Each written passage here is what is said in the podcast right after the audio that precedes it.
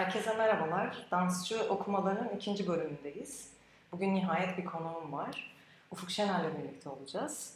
Öncelikle Ufuk'u bir tanıtayım ben çok kısaca. Ufuk Şener, Yıldız Teknik Üniversitesi Sanat ve Tasarım Fakültesi Dans Ana Sanat Dalı mezunu. Yakınlık kavramı üzerinden Mimar Sinan Üniversitesi Devlet Konservatuvarı'nda yüksek lisansını benimle aynı dönem bitirdi. 2014'te dans ve bursu alarak Viyana Impuls Dans Dans Festivali'ne katıldı. Aynı yıl Max Stewart'la çalışma fırsatını buldu. 2017'den beri Berika Kolektif adına Can Bora ile yaptığı işbirliği sonucu Altar ve Tavşan Deliği ve Dream Bazar isimli işleri birlikte yönettiler. Altar projesiyle Afife Cale Tiyatro Ödülleri'ne en iyi koreografi dalında aday gösterildi. Yine aynı oyun Altar'la 7. Yeni Tiyatro Dergisi Emek ve Başarı Ödülleri kapsamında en iyi yeni tiyatro ödülüne layık görüldüler. 2019'da birlikte müzisyen Eda Er'le The Proof Rock adını verdikleri bir proje topluluğu kurdular. Tuhaf bir araştırma Jupiter etkisi ilk projeleri oldu. Şu sıralar Love Letters adlı yeni proje serileri üzerinde çalışmalarına devam ederlerken Eda ve Ufuk bu toplulukta interdisipliner projeler üretiyorlar. 2020 yılı itibariyle Ufuk, Pure Space'te artistik direktör olarak çalışmalarına devam etmektedir. Gelelim kitap seçimine. Kitap seçimini Ufuk yaptı.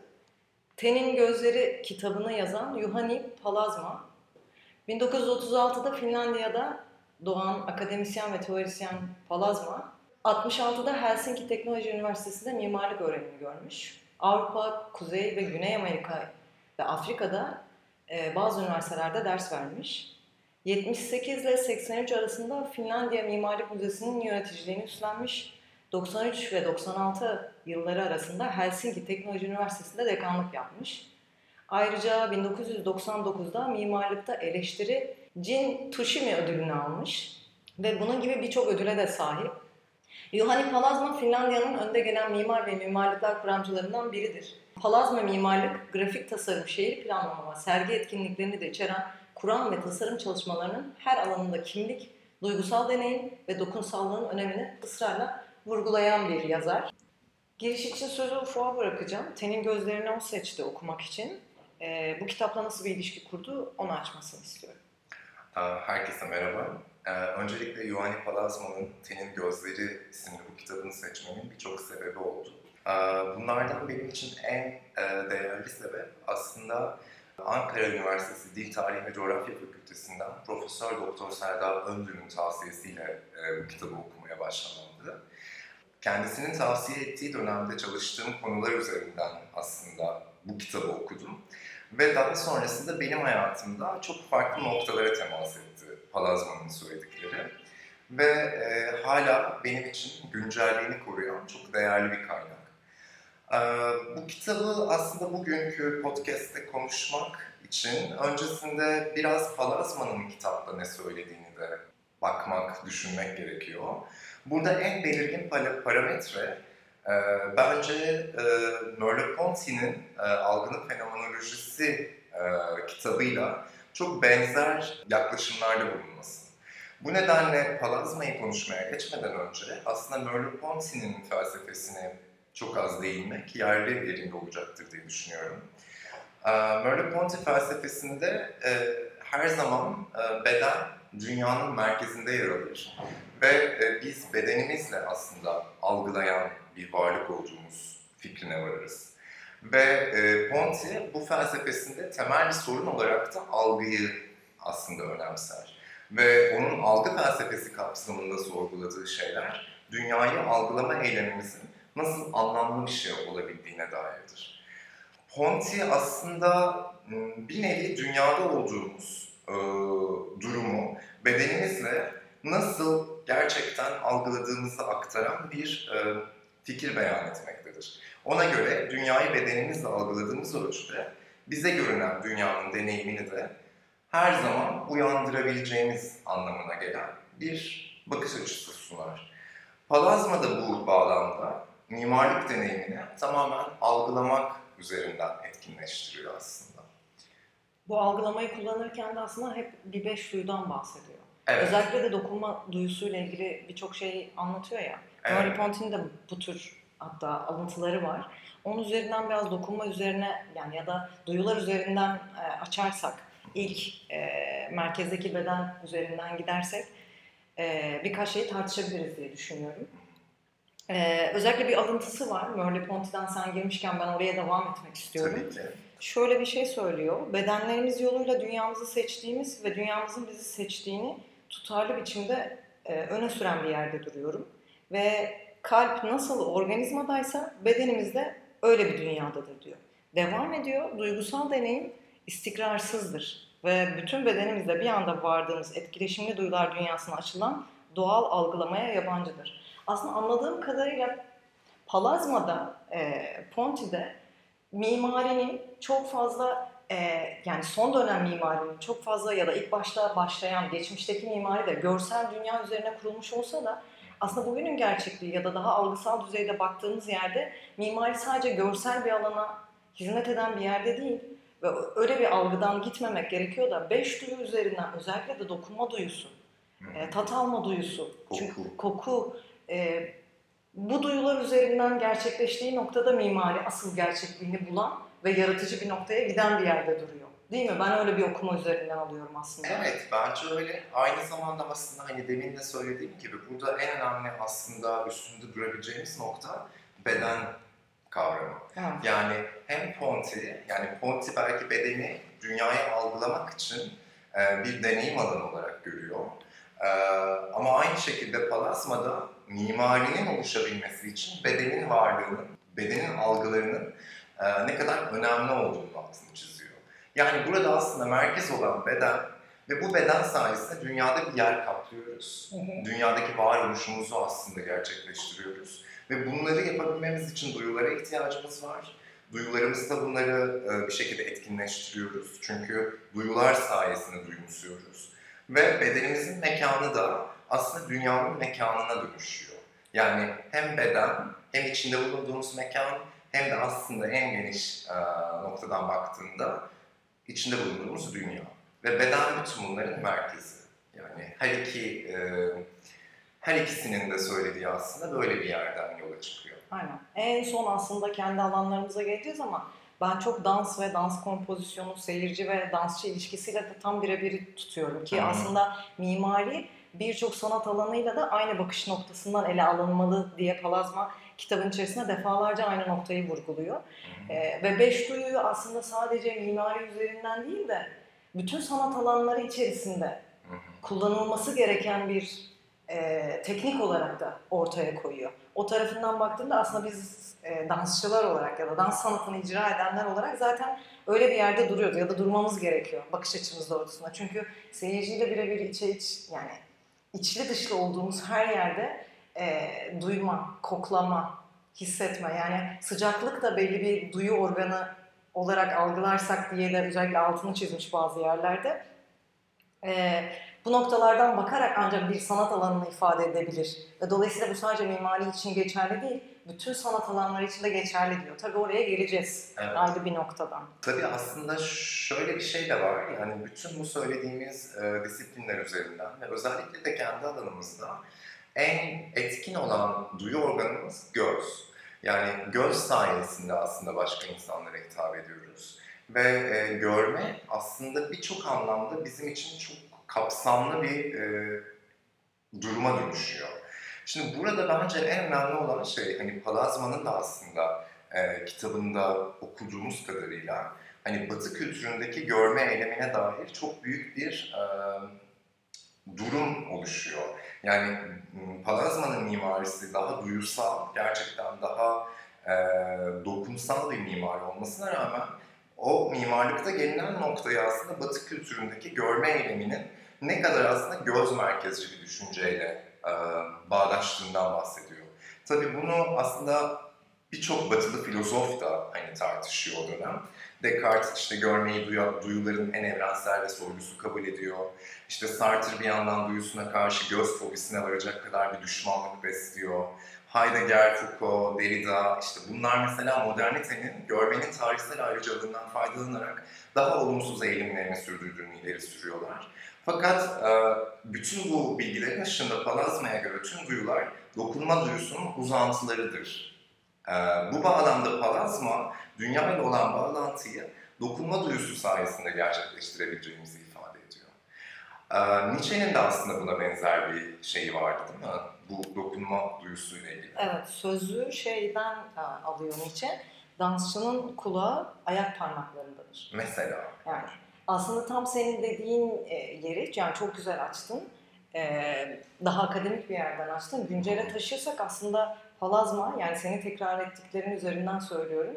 E, palazma şunu diyor, sen bir mimariyi oluştururken bir mimar olarak sadece göz duyusunun verdiği şeyle ilgilenemezsin. Güncel mimaride, yani bugünün mimarisinde gündelik hayatta ya da plazalarda ya da alışveriş merkezlerinde büyük mimari projelerde dahi alanın işlevsel olmasıyla ilgili değil, dokuyla ya da tarihsel bir açı yaratarak e, bütün bir şeyi inşa ederken ışığı, gölgeyi ve yaşamsal alanda tarihsel bir şeyi yaratmak üzerine e, ve duyu organlarından faydalanmak üzerine bir şey yaratmalıyız. Yoksa herhangi bir amacı yok. O yüzden Nietzsche'nin sözü de kıymetli. Çünkü diyor ya dansçının kulağı ayak parmaklarındadır. Herkesin baktığı ve duyu organı ya da kendi sanatsal alanı düzeyinde başka bir yerden duyumsaması gerektiği bir yere dikkat çekmeye çalışıyor.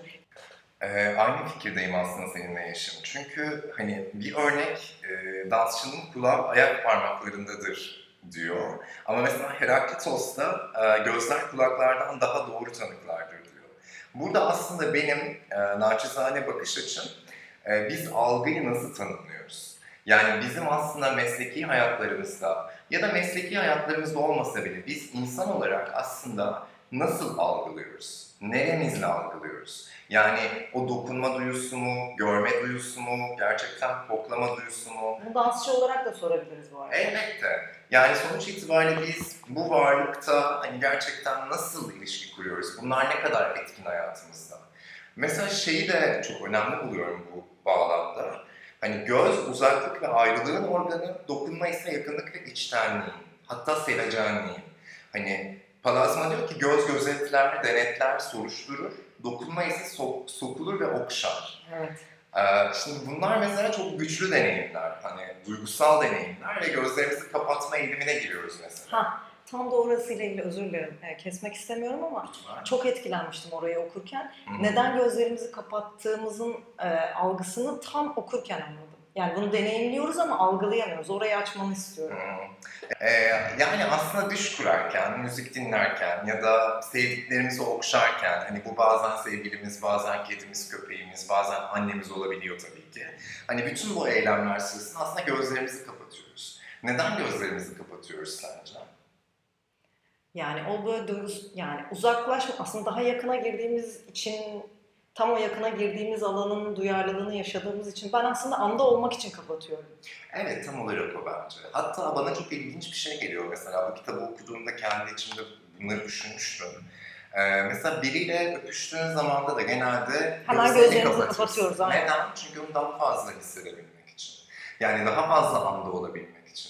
Çok ilginç bir örnek. ibadet ederken de insanlar mesela gözlerini kapatıyor. Doğru. Ya da meditasyon halinde. Doğru. Yani bu aslında tam olarak hani o anın içinde gerçekten farkında bir yani farkında olma haliyle e, mümkün olabilecek bir şey. Ve, Yani özür dilerim. Ve palazma şey diyor ya yani uzaktakini gözlemlemek için göz devreye girer ama yakındakini hissetmek için göz odağına ihtiyacın yoktur. Altını Aynen. çiziyor. aynen öyle.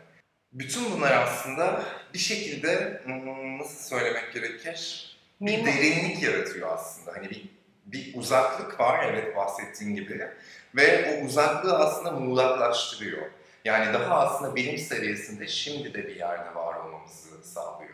Aynen öyle. Yakınlık ve gözleri kapatma şimdi de var olma ama göz daha mimari alan olarak uzağı tercih eden Mesafeyi kılıyor yakın çünkü. kılıyor. Aynen öyle. Hani burada bence evet en önemli dinamik o. Yani göz gerçekten e, bulunduğumuz yerden daha uzağa aslında e, uzağa erişebilen bir e, araç. Ama dokunmaksa tamamen en yakındaki e, şeyi, teması tamamen hani en içinde, kalbinde, oluş haline kadar e, yakın ve yalın bir yerde hissedebileceğin bir araca dönüşüyor. Hissel duyu organı olarak oradayım diyor yani. Aynen. Başka bir alana aslında başka bir duyu organına direkt e, şeyi devrediyor. işi devrediyor. Hı hı. Aslında oradan da ele alabiliriz. Çünkü görsel alanın daha e, nasıl diyeyim perspektif olarak daha uzak bir alana ihtiyacı varken dokunsal alanın daha yakın temas halinde ve o sıcaklığı hissedecek başka bir e, alana ihtiyacı doğrultusunda başka bir alana devrediyor ve bu dokunsal alan oluyor. Evet, bir de mesela aslında burada hazır yeri gelmişken şeyden de bahsedebiliriz. Hani e, çok küçük. Yine Ponti aslında bir kavramdan bahsediyor, embodiment adında. E, bu aslında Türkçe'ye bedenleme gibi çevriliyor.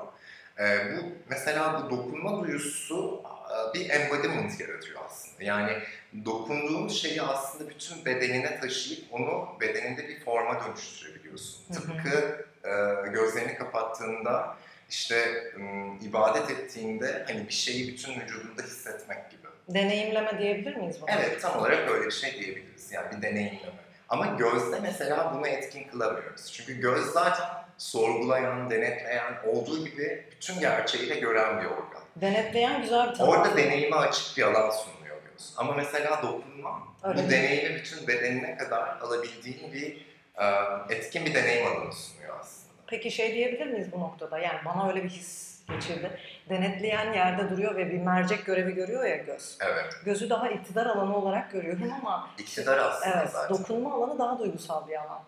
E, Evet, bana hep şey gibi geliyor, görmek ve dokunmak. Biraz bu yüksek lisans tezimde de aslında hani oralara bakmıştım.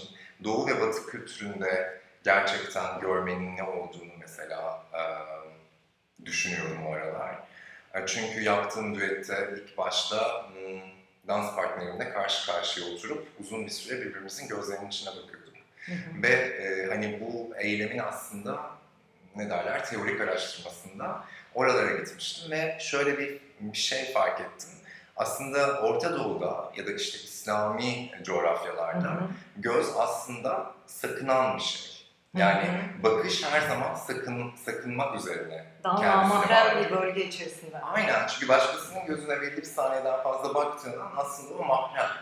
Ama batıda ise tamamen farklı bir yerde konumlanıyor bakış. Yani batıda tamamen ben buradayım gibi. Hani çok daha zihinsel. Hani orada gerçekten bir hakimiyet kurmaya ve ben demeye yönelik bir yerde. Hı hı. Ee, o yüzden hani Palazman'ın dediği gibi gözün bu kadar denetleyen, sorgulayan bir e, organ olması e, ve böyle bir iktidar yaratması, hani senin söylediğin gibi, bence m, coğrafyalar arasında da çok farklılıklar gösteriyor. Hani bu mimariye bile yansıyor. İşte bir Orta Doğu mimarisiyle bir Batı mimarisi sence eşit mi? Değil. Çağlar Yani birinde çok daha kıvrımlar ve işte daha yuvarlak e, formlar varken diğeri çok daha dikey. Keskin, çizgileri Keskin. net. Aynen. O yüzden çok e, enteresan bir şey. Hmm, Karşılıklı bir yerde duruyorlar yani. Bu aslında bütün e, çağdaş sanat alanları için de geçerli. Yani Doğu ve Batı sentezine bakınca Hı hı. işler içerisindeki dengeleri de aynı şekilde görebiliriz yani. Evet kesinlikle öyle. Üzerinde durmak istediğim bir diğer şey de ses. Hani ses de aslında çok ilginç bir e, şey durum. Mesela bu da demin Doğu Batı sentezi üzerinden giderken yani Doğu'daki ve Batı'daki aslında bu parametreleri aslında konuşurken hani seste de buna benzer bir şey mesela karşımıza çıkıyor Yeşim. Burada aslında bir parantez açmak gerekirse e, Koç Üniversitesi Felsefe Bölümünden Profesör Doktor Zeynep Direk'le bir sohbetim olmuştu. Benim yüksek lisans tezimi çalıştığım dönemde. Kendisinin bu e, doğudaki ve batıdaki kültürel parametreler üzerinden verdiği örneklemeler e, beni çok etkilemişti. Mesela doğuda ne var? E, Sırrını asla kimseye söylemezsin ya da işte dileğini gidip bir din adamıyla paylaşmazsın. Hani her şey içeri doğrudur. Batı'da da tam tersi. Batı'da da tam tersi. Yani sen gidip papaza sırrını konfes edersin, itiraf Hı edersin. hı. Hani böyle bir yerden baktığında o ses bir mekan unsuru üzerinden aslında sana bir durum yaratıyor aynı zamanda. Yani hani Palazma'da diyor ya görme bir şey, görme aslında yalıtır ama ses birleştirir. Hani işte görme doğru, doğrultusaldır ama ses tüm yönlere doğrudur. Hani bütün bunlar bir içsellik deneyimi yaratır. Hani o nedenle aslında gözün, görmenin, bakışın diğer duyulara göre ne kadar aslında iktidar sahibi olduğunu ve diğer duyuların da aslında ne kadar kendileri içinde e, bir içsellik deneyimi yarattığı apaçık ortada aslında kitap üzerinden. Aynen öyle. Buradan ben mekanla bağını kurmak istiyorum. Çünkü mekansal duyuya da çok fazla atfedilen e, başlıklar var. Hı hı. Oradan bakacak olursak şöyle bir e, bölüm vardı işte bellekle ilgili özellikle. Hı hı. Şöyle bir cümle geçiyor. Bellek bütün sesleri ve kokuları ve ışık ve gölge değişimleriyle birlikte enfes şehri yeniden çağırır. Hatıramdaki şehirler sokağın güneşli tarafında mı yoksa gölgeli tarafında mı yürümek istediğimi bile seçebilirim diye Evet. bir anlatı var. Aslında çok özel bir yerde benim için. Ee, ama duygusal tarafından bakmıyorum. Sadece mimari düzenek açısından da açımladığı şey şu. Orayı iyi, iyi irdelemek gerekiyor. Ee, bizim mekanlarla ya da tarihsel bağla kurduğumuz yerle ilişkili olarak mekanların bizde yarattığı duygu, koku duygusu, e, yer duygusu, ses duygusu özellikle e, altını çizilen bir mimari tarihe imza atıyor. Diyor ki burada e, Palazzo özellikle şunun altını çiziyor. Bizim önemli hatıralarımızın hepsinin e, şöyle bir altyapısı var. Mekanları genellikle kokusuyla e, hatırlıyoruz. Kokusuyla anımsıyoruz ve anlatırken de o güne dair duyumsadığımız koku e, ve duyguyla anlatıyoruz. Dolayısıyla mimari tek başına yine en başa dönersek matematiksel olarak sadece göz nesnesi olarak algılayabileceğimiz bir şey değil. Göze hitap eden bir Hitap şey. eden bir şey değil. Tüm duyuları ele almak zorundasınız. Ki verdiği örnekler üzerinden şeyi söylüyor. Bazı araştırmacı ya da mimarların belli bir mekanlara gittiklerinde bazı dokuları tatma isteğinden bahsediyor. Yani mesela eşikleri, eşik mermerlerini e, dikkatle tadan mimarlar varmış. Bu çok enteresan gelmişti bana ama e, bir tarafından da şeyi şey gibi de ele alabiliriz. Biz dansçılar da e, diyoruz ya sahnenin tozu hı. ya da atmosferini solumak o başka bir şey. Aynı şey aslında. Biz kokudan bahsederken onlar da mekanın ya da mimarinin tadından bahsediyorlar. Evet o duyu örneği her yerde var ve genel olarak mimari olarak Palazzo'nun altını çizdiği şey sadece tek gözlem olarak gözle değil bütün duyularla ilgili bir ilişki kurmak. Ve burada da e, özellikle dikkatini çekmek istediği mekansal ve kokusal duyu. Hı hı. Buranın altını özellikle çiziyor. Ve hatta eee, şey ölülerle bile iletişime geçebileceğimizi söylüyor Ha, aslında. evet, geçmişle ilgili değil mi? Aynen. Çünkü Oraya hani binalar aracılığıyla diyor bir ortaçağ sokağının telaşını hayal edebilirsiniz ve bunu anlayabilirsiniz. Yani o aslında taş yığını dediğimiz ya da içinde yaşam alanları oluşturan şeyler bize çok yüzyıllar öncesinden aslında hani bir referans oluyor. Yani döneme dair, dönemin hayatına dair, stiline ve formuna dair bir sürü noktaya referans noktası oluyor. buna da anı kavramı diyor zaten. Evet, aynen öyle. Geçmişe yönelik biriktirdiklerimizi hatırlarken mimarinin nasıl bize e, alan Yani. açtığıyla ilgili olduğu bir yerden gidiyor. Hı hı. Ee, ben aslında bu hani e, geldiğimiz noktada çok altını çizmek istediğim bir, bir yer daha var. Hani bu dokunma duyusundan ara ara hep bahsettik aslında. Hani Palazzo'nun yaklaşımında nasıl bir önem atfettiğine dair. Ee, tenin gözlerinde de aslında Palazzo şöyle bir şeyden bahsediyor. Ellerin tarihleri olduğunu. Ee, hatta kendi kültürleri, kendi özel güzelliklerinin olduğunu ifade ediyor. Ee, Tenin maddenin dokusuna, ağırlığına, yoğunluğuna, hatta sıcaklığına dair bir sürü fiziksel olarak tanımlayıcı reseptör gibi çalıştığını düşünüyor. Ki öyle de aslında. Ee, ve bir yandan hani bu demin de konuştuk o tarihsel bağlantısının hani dokunma duyusu da aslında bizi zamanın kendisiyle böyle bir bağlantıya geçiren bir duyu. Hani bu sayede bizler aslında sayısız kuşakla tanışıyoruz. Mesela şeyi örnek veriyor yine kitabında. Çıplak tenle ev duy- duygusu arasında hani çok güçlü bir bağlantı olduğunu, hani ev sırlarımızı sakladığımız bir yer ama diğeri de tenimiz, benliğimizi ifade ettiğimiz bir yer. Hani böyle çok benzer noktalara da değiniyor. Ve yine benim kitapta aslında çok e, hoşuma giden, e, Palazzo'ya çok paralel e, bir şeyler söyleyen antropolog Ashley Montagu'nun aslında görüşleri de çok değerli. Hani o da aslında en kadim, en duyarlı organımız olduğundan bahsediyor tenimizin.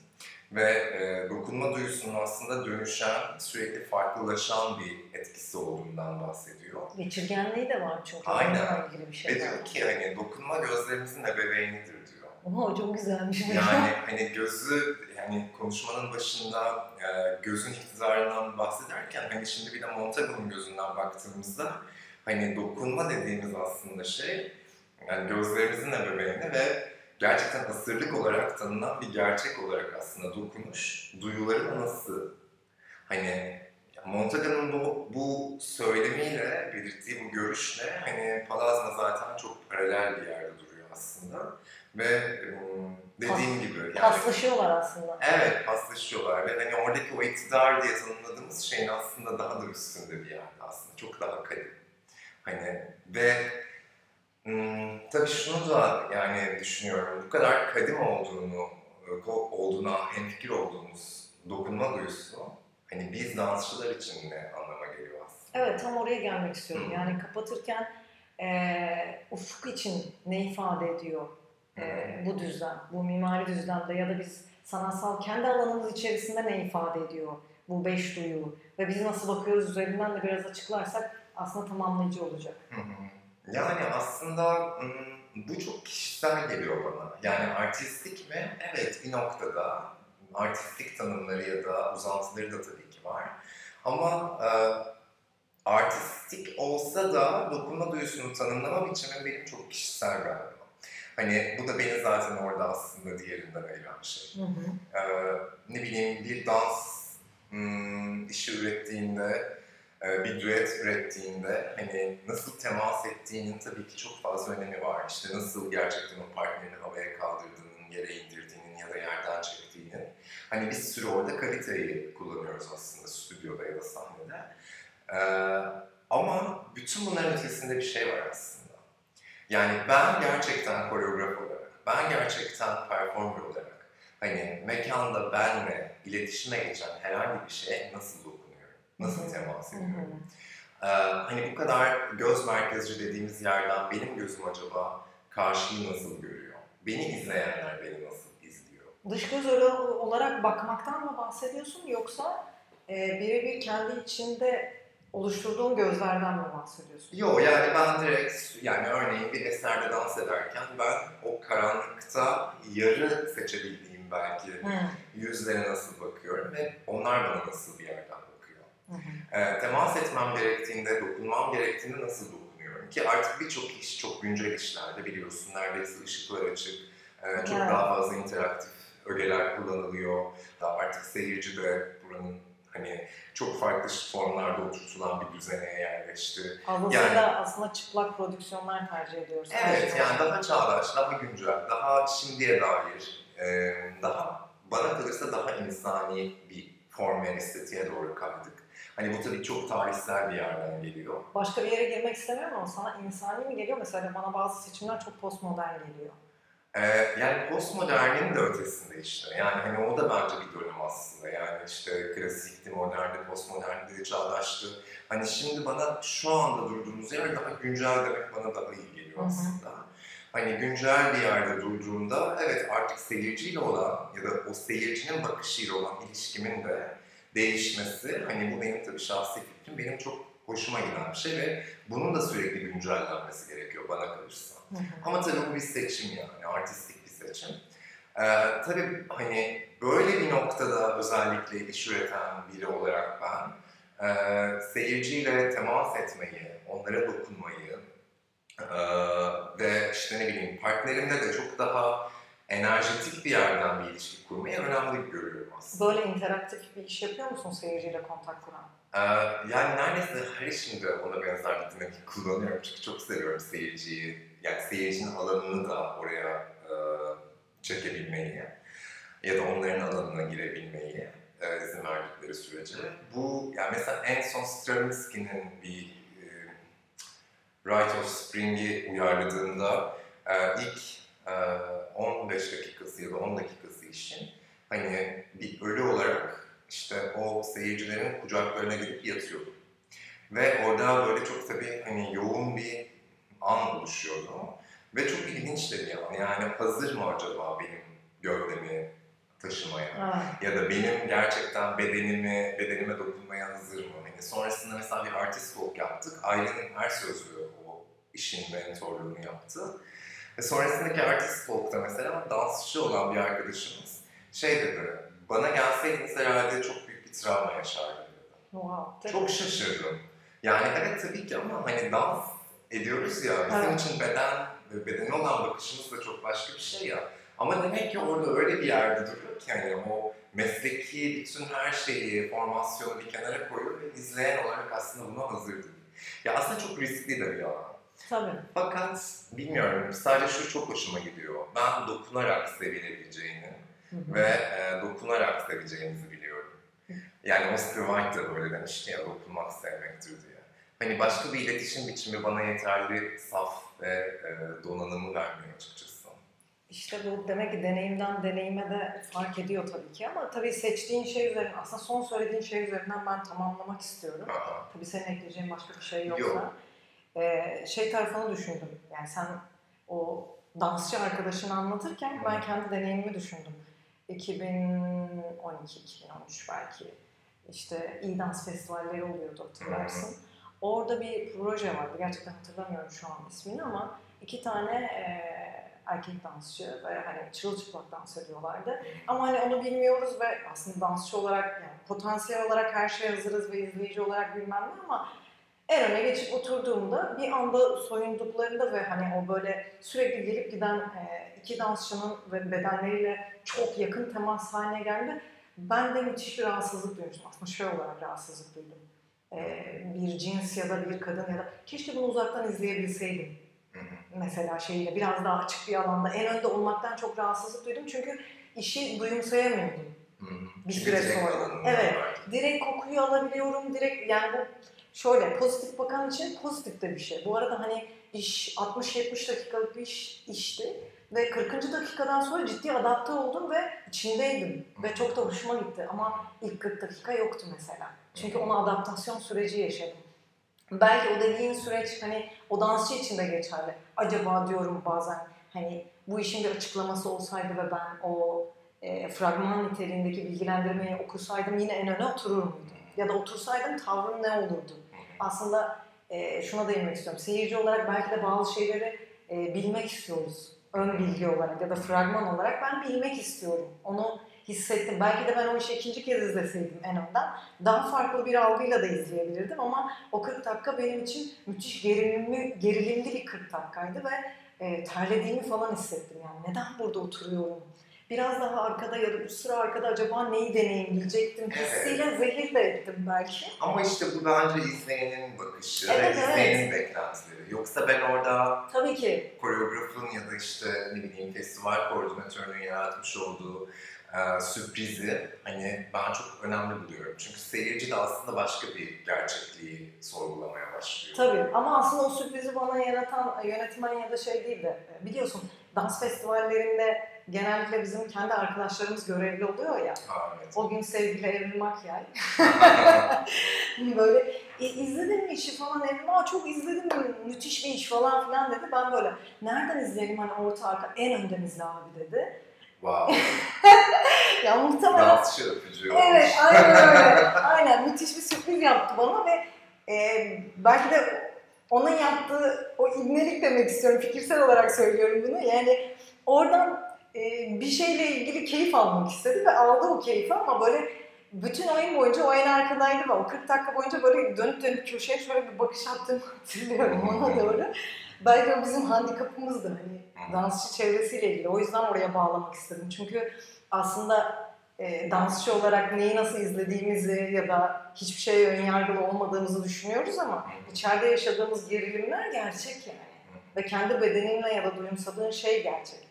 O tarafından bağlarsam eğer benim baktığım yer de seninkinden çok ötede bir yer değil. Koreografi yaparken e, ya da yanındakiyle çalışırken nasıl dokunuyorum ya da aslında dokunuyorumdan ziyade bu parçanın yani bu projenin neye ihtiyacı var kısmını çok fazla düşünüyorum. E, nefese ihtiyacı varsa nefes ve orada evet şey diyorsun ses duyumu. Ya da işte tense nasıl dokunuyorum kısmında tel mi, o sıcaklık mı ya da uzaklık mı tam o bahsettiğimiz sabahtan beri bahsettiğimiz yani o beş duyuyu e, algılamaya çalışıyorum. Bunun adını beş duyu olarak koymuyoruz tabii çalışırken. Evet. Ki bir de bence orada şöyle bir şey oluyor hani çok özel bir şey oluyor bence. İki partner beraber Evet. çok da yoğun bir şeyin içinde araştırma yapıyorlarsa. Yani artık bazen dokunmadan zaten değiyoruz. Evet. Hani ruhlar Evet, birbirine değiyor. evet. Yani hani benim öyle işte hakikaten hani o şansa eriştiğimi düşündüğüm bir takım işler oldu. O şekilde çalıştığım partnerler oldu. Ee, ve o bambaşka bir deneyim. Yani o bir sanki böyle bir olma hali gibi. Hani kafanı sağa çevirdiğinde aslında saymadan çevirdiğin ve aynı anda yaptığın bir eyleme dönüşüyor. Yani müzikten veya belli bir ritimden bağımsız söylüyorsun bunu. Kesinlikle. Ben de buna katılıyorum. Hatta e, son dönemlerde e, Nazlı Durak'la çalışmıştım. Hı hı. Bazı noktalarda şöyle şeyler oluyor. Yani işte bir doğaçlama alıyoruz ve orada bir kamera hani kayıtlı ve hani bir şeyi sadece kayıt altına almak üzere ama öyle yoğun bir şey yaşıyoruz ki o sırada ve bittikten sonra e, ikimiz aynı anda şöyle şuradaki anda dediğimiz noktalar oldu ve ben evet işte bu yani tam o dediğin şey yani dokunmadan dokunma hissini 3 metre aralıkla ve aynı noktada aynı hissiyatı hissetme ve aynı tanımları kullanma ve aynı yerde es vermek üzerine evet böyle bir şey. Evet. Dediğimiz yerlere geldik. O da çok kıymetli. Peki ben sana merak yani sana sormayı istediğim aslında merak ettiğim bir şey var. Şimdi böyle çok güzel bir podcast e, serisi aslında hazırlamaya karar verdin.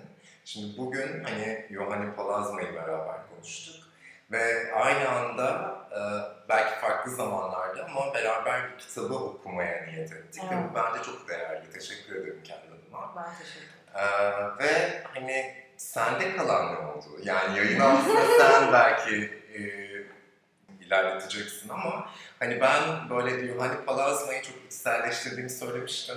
Hani sana ne geçti, sende ne kaldı, kitap sende ne bıraktı ben kendi adıma duymak istedim açıkçası. Tamam söyleyeyim. Yani şöyle e, öncelikle gerçekten sen bu kitabı seçtiğinde ben çok direndim. evet. Biliyorsun. Ya mimarlık mı yani bilmiyorum ki bize ne kadar yakın ne kadar konuşabiliriz üzerinden çok da direndim. Ama sen de ısrarında çok dirençliydin. Bence orası çok kıymetli ki e, sonra teslim olduğumda şeyi gördüm. Ya evet bu sadece mimarlıkla ilgili değil. evet. Dokunmakla ilgili ve duyuyla ilgili kısmını e, okudukça, tadımladıkça evet bu dansla ilgili aslında her sanat alanıyla ilgili kısmıyla ilgili inanılmaz bir e, süreç geçirdim ve bu çok hoşuma gitti. E, fakat şunu söyleyebilirim yani sayfa sayısı olarak çok e, kısa gibi gözüken bir kitap ama bence çok derin bir kitap. Evet. Yani çok fazla referans gösteren e, şeyler var. Filmler, kitaplar, sergiler, fotoğraflar, mimari alanlar ve bunlara çok aslında uzun süre vakit ayırıp e, incelemek gerekiyor. Fakat şunu gördüm biz birlikte tartışırken de e, ve senin örneklerin üzerinden böyle e, altını çizdiğim bazı yerlerin özellikle altını çizip not almıştım. Ve aynı Hmm. noktalara böyle değiniyor evet ya falan dediğim anlar oldu ve bu çok kıymetli bir şey. Bir de bazı şeyleri, e, bazı bölümleri, kitaptan bazı bölümleri bunu nasıl ifade edeceğim noktasında o kadar güzel e, yerlere böyle isabetli atışlar yaptın ki beni de böyle cesaretlendirdin aslında. O hı. noktası kıymetli.